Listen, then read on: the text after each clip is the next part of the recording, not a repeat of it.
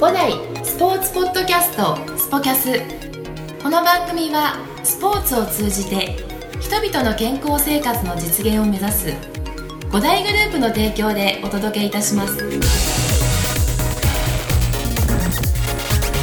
スポキャス第84回目になります、えー早くも84回目、えー本当にありがとうございます、えー今日はですね、えーご存知の方も多いと思いますフリーアナウンサーの吉崎義康さんですよろしくお願いしますはい、よろしくお願いします。すいませんいやいや、やっとお話ししたかった方に いやー、石崎さん、はこの番組に出るのが夢 でした。すいません言っていただいていえいえ言わせちゃってごめんなさいそんなことありません。そんなことございません。 でもうあのーすいませんかれこれですねお付き合い長くなってしまったんですそうですね。結構もう長いですね、石崎さんと は。ありがとうございます本当にえー、ありがとうございます。お世話になっております。いやもう第一に、あの出ていただきたかったあの方ではあったんですけど、まあ、まだまだスポキャスの歴史が浅いかなっていうところで もう第100回目にしようかどうしようかと思いながらあの今年新年一発目2021年一発目吉崎アナウンサーですよろしくおよ願ろいししますくお願いします。吉崎です。はい、もう吉崎さん初めての方、まあ、これ聞いてる方はですねあの少ないかなって僕は思ってるんですけどいえいえ、まあ、あの吉崎さんがどんな方なのかっていうところで、うんまあ、あの僕が知ってる限りのところなんですけど、はいあのすいませんなんかもうテニス大好きおじさんだかなって 相当好きですね。相当好きですよね。はい。もうあのそのアナウンサーっていうその肩書きというか、もうええあのね、吉崎さんのお仕事、まあ、まさにあの世間で吉崎アナって呼ばれてますけど、はい。そのアナウンサーっていうそのことを知ってる方も多いんですけどそのテニスアナウンサーっていうまでのちょっとゆえんですとか、そうですね。えーあと今日吉崎、えー吉安というですねあのよし、くどいですね。よしよしよし、 えーよしよしのそのなんて言うんでしょうね僕が今日聞きたいのは、ええもう本当になんでそこまであのテニスなのっていうところああ、そうですね。ええであのまあねこれ後々ちょっとあの掘り下げたいんですけど、いわゆるあのそのフリーアナウンサーに、ねはいあのなるっていうところもそうなんですけど、うそのアナウンサーさんだったわけじゃないですかそのはい過去のですね、そうですねええですので、まあ、そういったところからもですねいろいろと僕なりにですね、はいええちょっとあの本当にプロを前にして釈迦に説法みたいな形で申しいえいえいえ訳ないんですが、ええ今日はいろいろと何でも聞いてください。思いますのでよろしくお願いしよまろすしくお願いします。はい吉田さんあのいきなりなんですけど、はい。今独身ですか独身 独身ですね独身ですかはいそこから来ましたかもうね僕はねここねみんなね女性気になってるところかなと思全然気になってないと思いまいすやいや気になってますよこれは僕これねすごい個人的なあれなんですけど、はなんかもうそういうあのいろんな方とお会いする立場なので、、ええはいろんな方との出会いがあると思うんですね、まあ、僕知ってる限りでももう芸能人とのお仕事ももちろんね、うんありますしあの、ね、タレントさんいろんな方モデルさんともお仕事ありますしあの華やかな世界にも行くことが仕事上あると思うんですよね、でいろんな方たちとの出会いがある中でですね、えそのやっぱりなんかあの僕の中で僕の言葉ですよなんかはめっちゃかっこいいなと思って、またまたなんかありがとうございます、えーもうあれなんでしょうねもう吉崎さん選べなくなっちゃったんですよ どういうことですか 今日そういう話ですかそんなことはないですが結構時って経つの早いじゃないですかはいええなのでいつの間にか時間が経ってしまったっていうのが正直なところですね、あーなるほどですねもえうー仕事は結構うん忙しい時なんかは相当ねあると思うんですけどはいまあ、フリーアナウンサーなのでそんなにこう定期的にこのレギュラーが決まってっていうよりかはその時期その時期でいろいろ仕事があってで今私はあのワウワウでテニス中継4大大会だとか ATP ツアーの実況の仕事が多いんですけども、まあ、それ以外も大体テニスに関わることで、まあ、五代さんももちろんそうですしイベントの司会だとかまあ、テニス関係ですね、うん実況を含め MC だとか、テニスにまつわることがもうフリーアナウンサーとしての仕事の、まあ、9割8分ぐらいうんになりますねそうですよねですね9割8分テニス関係の,、うんあのお仕事っていうところでもうこれ結構遡っちゃうんですけど、はもう何年前ですかね、えー僕がまだそうですね5代に入っあ入ってない時ですかね吉崎さんとあで最初ですか一番最初出会った時って僕いや私よく覚えてますよ僕も覚えてますあの吉崎さんの、えー同級生のですね、はいえー結婚式あそれですかそれがで一すか番最初だったと思うんですよ僕吉崎さんにお会いしたのがそれは、内田あそうですそうですあの某あのあの某リコまあ、リコ の、ねえー監督なども監務督めええ務められました、ええで私もあの同志社大学というところでテニスをしていたんですよねそうですよねだからテニスもアナウンサーとして喋ってますけど、自分でも高校からテニスはしていて、はでおかげさまでそういうあテニスの選手だとかうんもともと知り合いがいてですから石崎雄太選手もやっぱり聞いてました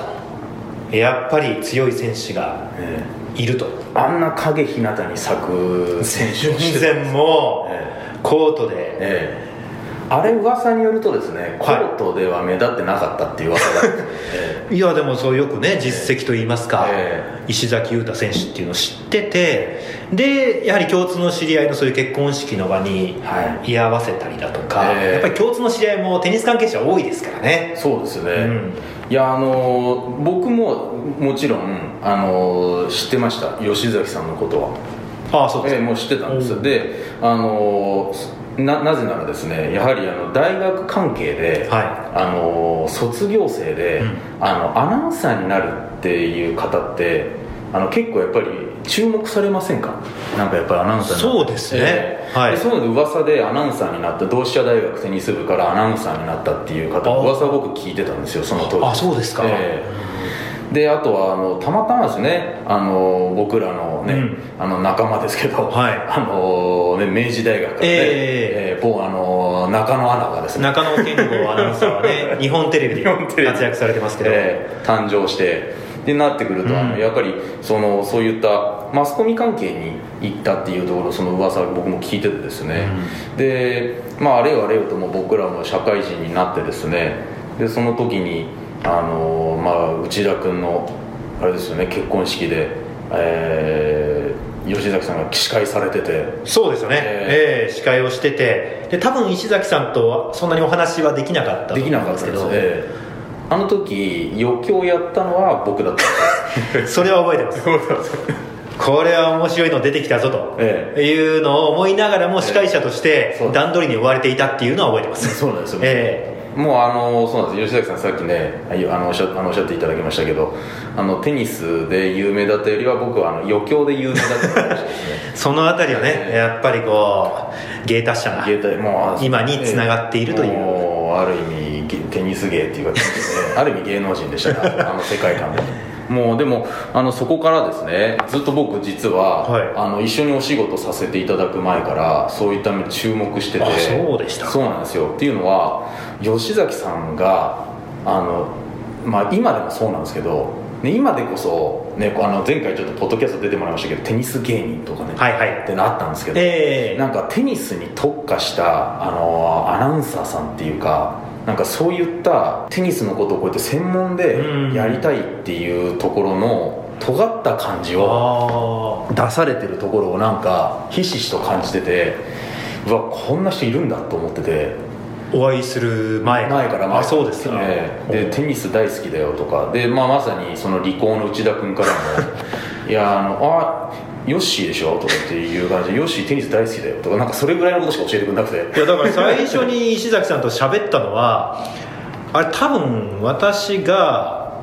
フレンチオーそプうンそうフレンチオープンそう僕フランスに電話したんですよいやそうなんですよも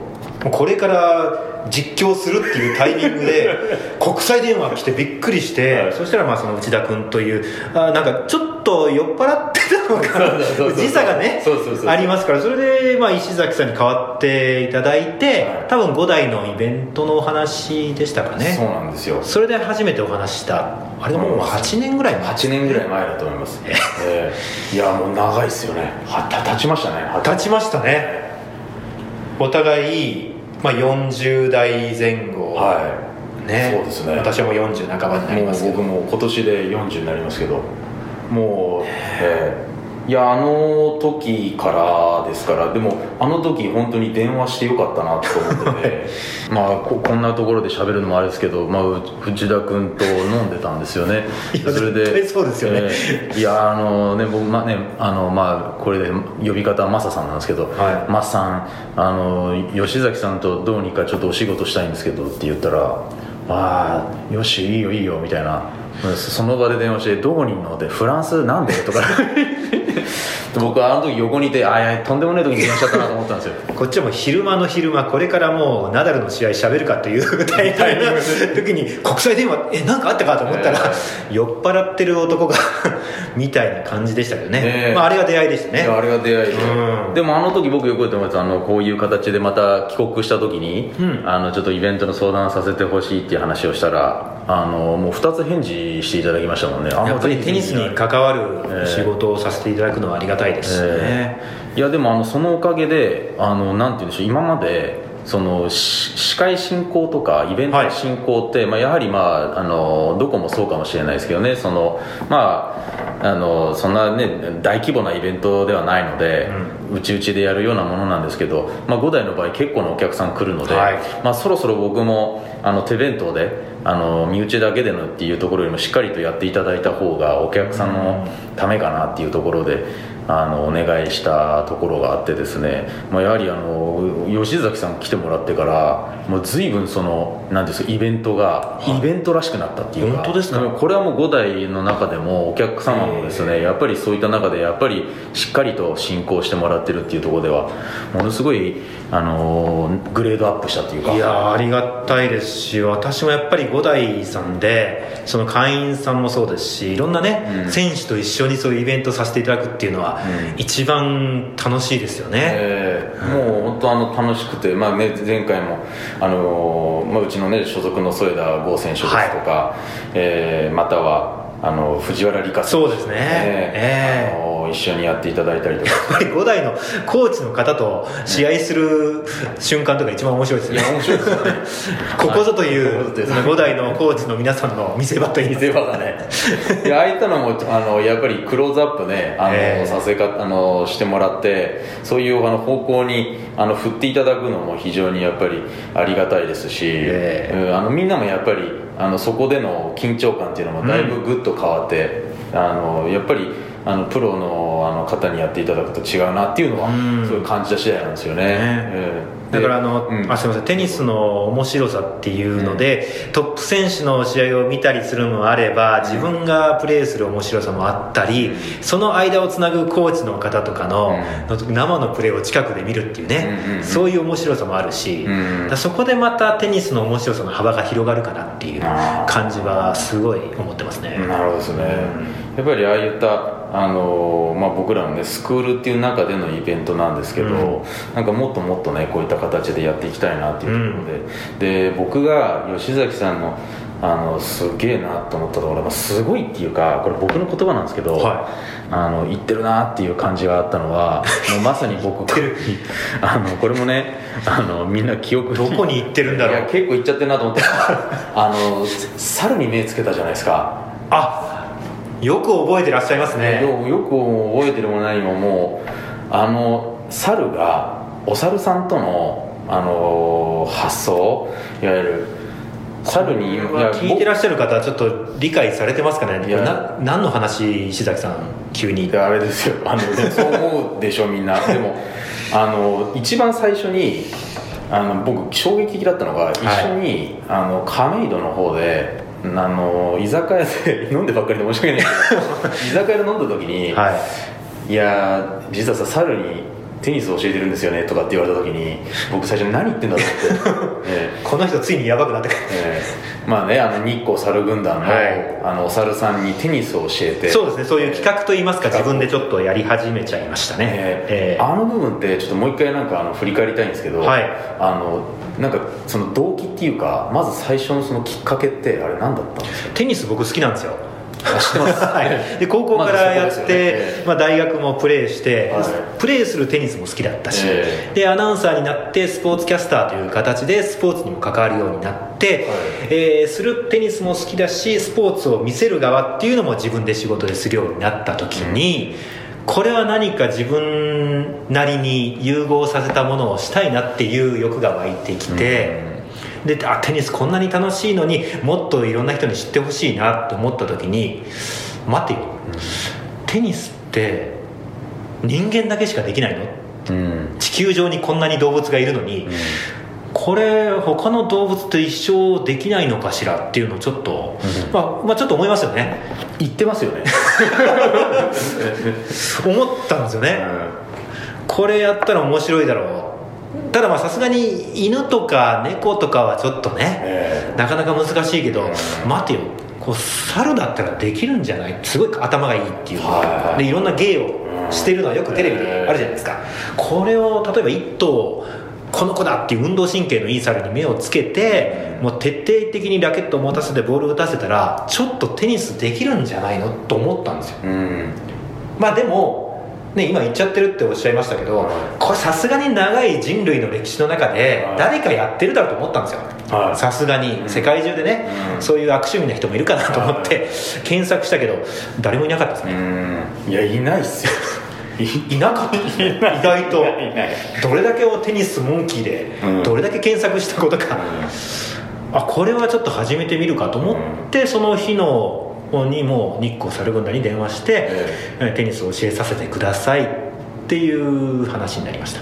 これあれなんですかあの今さらっと言ってましたけど、はいあの自分でうん日光猿ぐらい電話したんですか、しましたねあのーまあなんかお客様センターみたい なはいお客様であ何でも相談してくださいって書いてあるとあじゃあちょっと相談しようと思ってさすがにちょっとそういうお話初めてなんでちょっと上に今取り付けますっていうふうになっちゃいましたけどまあそりゃそうっすよ いやいきなりですよね向こうもねそんな相談来るとは思わないですよねまあでもねあ面白いかもって言ってくださった方もいて、えで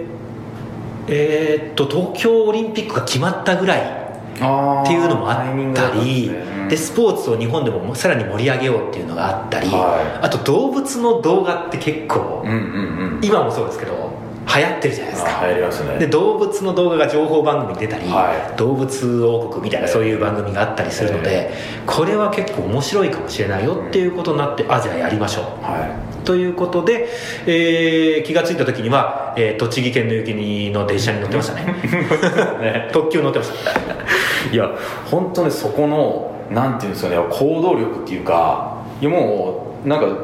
そこって思ったらもう電話しちゃったわけですよね電話してましたねそうですよねはいやそれで気づいたら電車に乗って電車乗って、で一応ジュニアの用のラケットから、は大人用のラケットまで、ええまあ、重さの違うラケットを何種類か、はい持ってあと軽いねうんレッドボールだとか、うんスポンジボールとかこれだけあればどれかできるだろうっていうことをこう、うんもういっぱい持ってで三脚スマホカメラ持って行きましたねええ日いや光までーあれ見た時にあのーいやー行ってるなーと思ってこれあのフリーアナウンサーへのお話ですよ ね今ですよでもここが面白くてフリーアナウンサーですよねアナウンサーさんなんですよね頭の中もだいぶフリ ーズねいやじ本当フリーダムですよね本当ねいや本当、うんこれ一応ちょっと遡りますけうど、んあの大学卒業して一応テレビ局のアナウンサーを知ってますやってたんであの一応アナウンサーをやってました ねちゃんとそうなんですよ、はですんであの他のそのアナウンサー時代のね、ええあのものとかも僕拝見したことありますけい、どあそうですかあのちゃんとあのなんて言うんでしょう湯煙の中でちゃんと実況したりとかあよくご存知ですね、ねあのねちゃんとは裸になってる時もありまえしたよねあの長野県の、まあ、長野放送っていう放送局にたまたま、はいえー大学の時に、まあ、手順しながら、うんアナウンサーになりたいなと思って、うんでアナウンサー学校に通ってたまたま試験受けて内定をいただいたのが長野放送というところで、もう生まれて初めて長野県行きましたからねねそだからそのそこまでは縁もゆかりもそうですなかったんですでよもアナウンサーって大体そうだと思うんですよへえもうアナウンサーになりたいと思ったら全国各地の放送局受けて、ええやっぱ東京のキー局に受かるっていうのは本当に一握りですし、まあねそうでしょうねで僕うんはあの大阪の出身でまあもはいともとコテコテの関西弁をなんとか直しながら、はだましだまし試験を受けたんですけどあ今年関西はちょっと男性アナウンサーは取りませんみたいな雰囲気だったりとかえがあるので、もう場所がどこっていうのではなくて放送局の試験があるところに受けに行くっていうのがスタンダードなんですね、うーんなのでたまたまご縁があって、え長野に行って、はい気がついたら6年6年局アナやってましたいやーなんかそうあの今の関西の、ね、関西弁ですとか、はいそういったのもあの感じたことは僕今までももうね全然ないですけどあのですよねええいやあのこの前も五大アワードっていうねうちのはいあの社内の表彰 のあの、ね、司会をやっていただいて楽しかったですねええあのうんねこのコロナ禍だったのであの撮影という形でさせていただいたんですけど、まあ、あのやっぱりなんて言うんでしょうね本当にうーんプロってお話しするってあの違うんですよね。あそうですか、ええ僕本当感じますねいやもあうの石あいや崎さん当もたり前なだいぶ当たり前なんですけどねだいぶ楽しそうにやってらっしゃいましたあそうだからもうぼ 僕がいくらあのなんていうんですかあのふ 振りはあのあのふどんな方向に行ってもちゃんと軌道修正していただいてあの ねあのありがたかったんですけどでもあのアナウンサーとしてのその技術っていうのって、なんていうんですかあのなんかちょっと急に真面目な話になっちゃうんですけど、はアナウンサーって司会進行っていう、うんあのものも司りながら、はいあのなんて言うんでしょうその何かをちょっと分かりやすく説明しなきゃいけなかったりとか,、なんかあの結構例えば番組見ててもとか、はい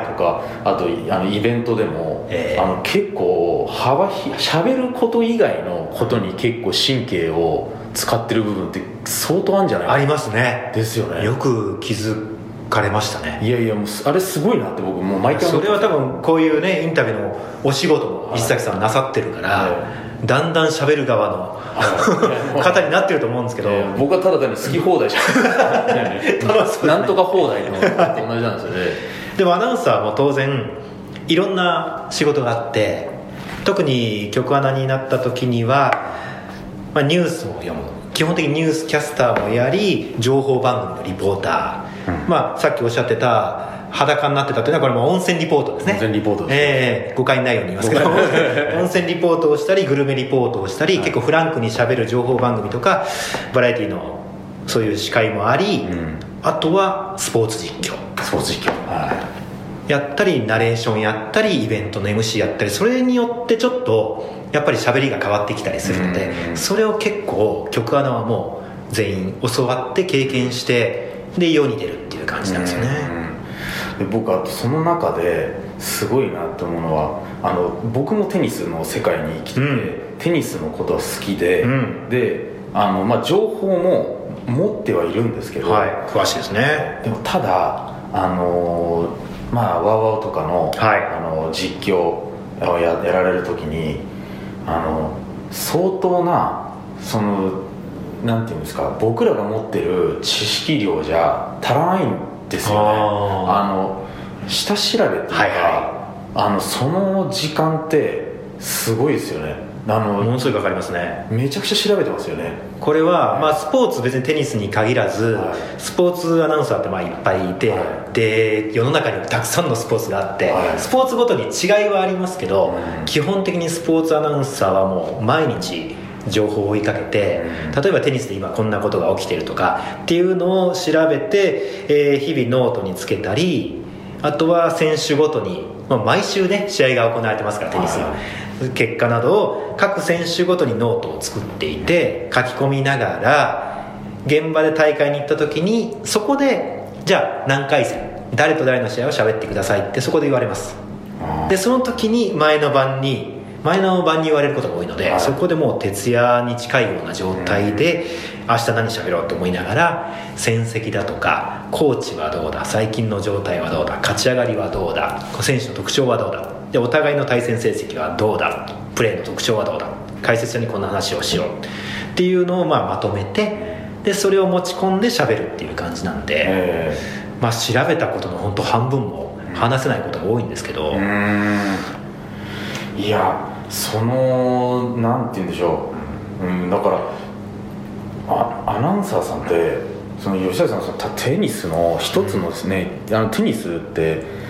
ねその1対1の中なんですけど、その選手の2人の情報であのそれだけでも今徹夜とおっしゃってましたけどあのいろんなバックボーンがあるわけじゃないですかそうですねえええでその時にそのあのいわゆる実況って生き物じはいゃないですか、でええその中で、えー解説の人にあのパスしたりとはいかっていうところから、あのテニスってあの、ねまあ、どんなスポーツでもそうですけどその、まあ喋っちゃいけないところもあるじゃないですかそうですね、ええあの多分テニスってラリー中に喋ってはいけない数少ないそうですスよポねーツですよねええでおで ミスが出て、あのはまあ、ミスっていうかあのポイントが決まってポイントが決まってでそのタイミングであの話をして、、はいでいいタイミングであの、ね、例えばですけどその選手の表情とか、うんあの出たりとかあと観客席パンって映った時に、はいは僕すげえなと思ったのはその観客席にいる人で、はいはい重要な人物とか VIP VIP ねいたりとかすると往年の名選手とかとかいた時に、はいあの別にそこにテロップ出るわけじゃないじゃないですかそうなんですよねあここはあのどどこどこのあの何々さんですね そうって言って、えー元あのデビスカップどうのこうのとかそうですねええその戦歴まで言えたりするじゃないですか、は僕らあれ最初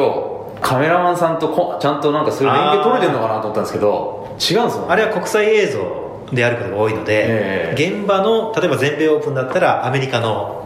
まあ、ESPN だとか、はいアメリカのその国際映像的なものを世界中に流しているのであそうなんですかだから時々まあ往年の名選手だったらなんとなく分かる人が多いですけど、えんこの方はどなただっていう時に散々考えて分からなくて後で聞いたらあの現地で有名なコメディアンらしい ですってなんか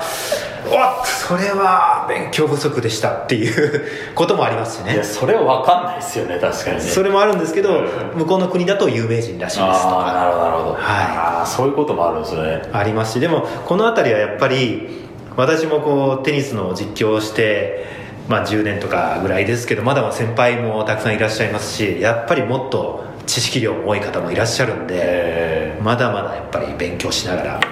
っていうところですえいやでも本当果てしないですよねその情報の知識量とかその,、うんその積み重ねっていうところをずっとやっていくテニスは特に歴史がありますし、うんあのテニス好きで見てる方もやっぱり今の、ね、フェデラーの時代があったりその前のもっと前の、うん、言ったら90年代のサンプラス・アガシの時代からもっと前のボルグ・マッケンローの時代からテニス見てるよっていう方たくさんいらっしゃるのでそうです今のことだけではやっぱり語れないうんテニスの流れだとかプレースタイルの変化とか道具の変化とかもありますからね。ええいやまさにそうですよねそのなんか過去をしっかりと勉強してでしかもあの次の世代もチェックしておかないとっていうところもね、選手の場合はありますもんねでも面白いのはやっぱり多少でも僕もテニスをしていてやっぱりそのプレーを見るのが好きだっていうのがあるのでやっぱりもっと知りたいと思いますよね。ああなるうほど、ん